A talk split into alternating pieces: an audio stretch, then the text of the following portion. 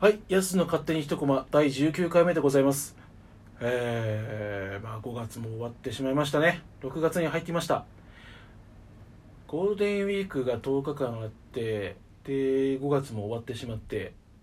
1月から数えたらもう半年目になるんですけども、ちょっとね漠然とした不安が、ここからあと、4ヶ月って考えたらちょっと遠いんですけど、10月に入ってしまったらもうすぐ、1年が終わってしまうっていう風なイメージが僕の中ではあるんですけども、このままこのスピードでこの速度感で、年月が過ぎてしまいます。10月なんて一発とか一瞬なんで、ちょっと漠然とした不安を抱えております。そんなことはね置いといて、早速なんですけども、今回ご紹介する作品を、発表したいと思います。今回ご紹介するのは、バットマンのアニメ映画作品、忍者バットマンという作品ですね。この作品なんですけども、僕がすごくバットマン好きで偏ってしまう意見があるかもしれないんですけども、バットマンの入門編としてはかなりいい作品なんじゃないかなと思っております。バットマンって結構昔から日本でも公開されてて、ダークナイトシリーズですとか、昔のバットマンとかあったんで、あとジャスティスリーグとかでもやってますので、意外に知名度は低くない作品だと思うんですけども、知名度は高いけど、じゃあ見たことある人ってどうなのっていうふうに考えると、名前は知ってますけどっていう程度の人が少なくないと思うんですよ。っていうのもバットマンってマーベル作品と違って、DC コミックっていう媒体なんですけど、ちょっと暗めの作品なんですよ。で、暗めであるがゆえに敷居が高い。いっぱい人死んじゃうんでしょとか、鬱な話なんでしょとか、いろいろあると思うんですけど、そこはね否定のしようがないんで、そうなんだけどねっていうふうにしか言えないんですけど、ただこの忍者バットマンってどんな話かご紹介しますけど、設定がぶっ飛んでるし、キャラクターも結構出てくるし、なおかつちゃんとバットマンっていうところがあって、バットマン、最初に言った通りバットマンの入門編としてはとても優秀な作品なんじゃないかなと思ってます。でこのバットマン、忍者バットマンがどんな話かというと、まずゴッサムシティで、クライムファイター、ヒーローとして戦ってるバットマンが、ヴィランとの戦いに巻き込まれてというか、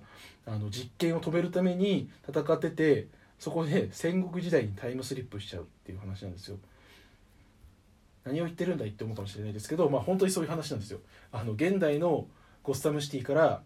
戦国時代にヴィランとバットマンと、後で説明するバットファミリー、バットマンの仲間たちが戦国時代に行って、そこで戦いを繰り広げて、どうやって現代に戻ってくるのかっていうお話なんですよ。で初心者向けとして、いいのがキャラクター豊富。例えばもう本当に有名なところでいくとジョーカー、ダークナイトのメインヴィランだったジョーカーですとか、あとは、ゴリラグロットはどうかな、デスストロークですとか、ポイズンアイビーですとか、ペンギンなんてもうこれは昔から出てますので、昔からバットマン見てる人も知ってれば、シルエット見たことあるなっていう人もいると思うんですけど、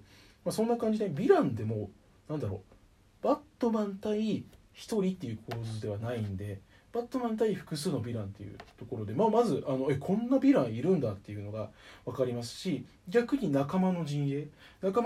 も、さっき言ったバットファミリーっていうのがいるんですけども、そこにまずバットマンで、ロビン、これがですね、ちょっと最初見た時困惑するかもしれないですけど、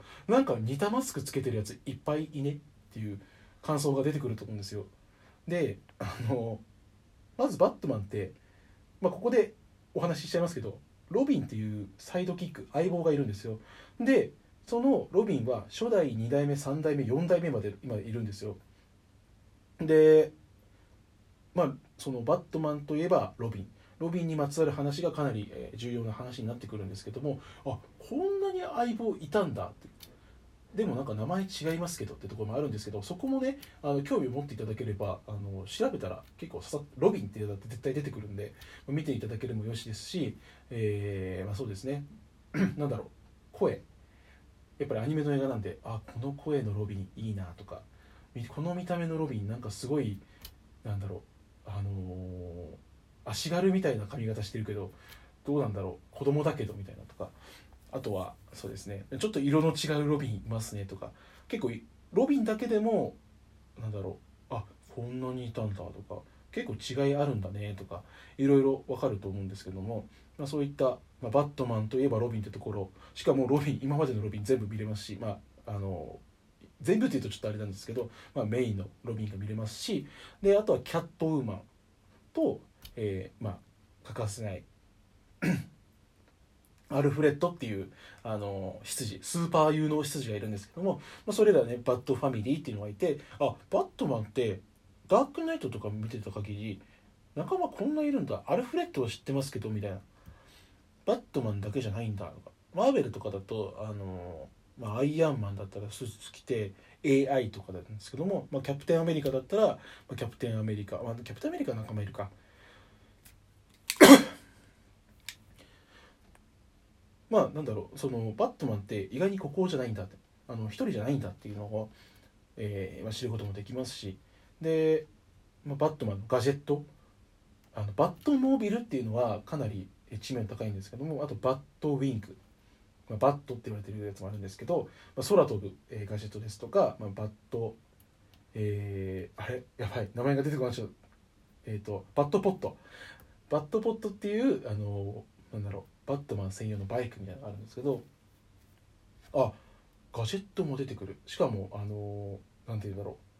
う、バットマンといえばコウモリ型の手裏剣、あれバットランクっていうんですけど、それも出てきますし、ワイヤーでなんだろう、高いところに登ったりとか、バットマン特有のアクション、ガジェットも見れて、なんだろう、結構話はぶっ飛んでるんですけど、バットマンとしての様子はもうほぼ詰まってる作品だと思いますので、へえ、なんかバットマンって意外にヴィランいるし、仲間もいるし、話もなんかこれはまあ話はそもそもぶっ飛んでるんであれなんですけど、なんだ意外に暗くないねっていうのがあったりするんで、なんだろう、まあ本当は暗い話なんですけど、入門としてはね、あ、意外に見れちゃうなっていう、で、あ、他のバットマンの戦闘ってどんな感じなんだろうとか、他のガジェットって何使ってるんだろうとか、ヴィランって誰がいるの他にとか、あとはそうですね、ジャスティスリーグとかあったんで、あ、スーパーマンとの関わりってどうなのとか、いろいろ、まあ、興味を持ったら調べたら結構いろいろ出てきますので、しかも映画として作品としてありますので、なんだろう、実際に興味持ったら見ることもできますということで、まあ、今回その忍者バットマン、これがね、僕がすごくバットマンが好きなので、まあ、皆さんにぜひ見てほしい作品になっております。本当にね、ぶっ飛んでるって言ったんですけど、戦国時代にワープするだけじゃないんですよ、ぶっ飛んでるって設定が、まあ、最後の方のあるシーンがあるんですけど、そこもいや、これ何のアニメですかって、何の映画ですかこれはっていうシーンもありますし、そこを超えて最終決戦、まあ、とあるヴィランと一騎打ちをするシーンがあるんですけど、そこもね、かっこいいし、なおかつなんだろう、まあ、宿命っていうのが結構わかる、このなんだろう、メインのヴィランがいるんですけど、その忍者バットマンにもだけど、なんだろう、そことの宿命もわかるし、で、なんだろう、まあ、興味を持っていただくのであれば、すごく本当にいい作品だと思います、この忍者バットマンね。次のバットマン、ベン・アフレックの次のバットマンも決定しましたし、でジョーカー、さっき言ったメインのジョーカーの、メインのヴィランのジョーカーの単独映画もやりますし、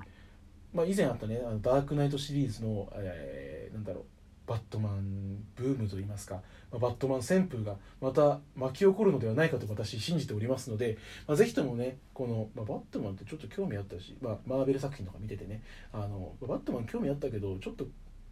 敷居高そうだなとか、気にはなってたけど何から見たらいいのかわからないって人は、ぜひね、この忍者バットマンを見て、なんだろう、まあ、バットマンの基礎知識をつけて、まあダークナイトを見たりですとか、あとは、昔のバットマンリターンズとかミスターフリーズとか逆襲とかいろいろ見てね、楽しんでいただければと思います。といったことでね、今回は僕の好きなバットマンの、作品の、ご紹介でございました。今回ご紹介したのは、忍者バットマンでした。ご清聴ありがとうございます。お相手はハンパモノクラブのやすでした。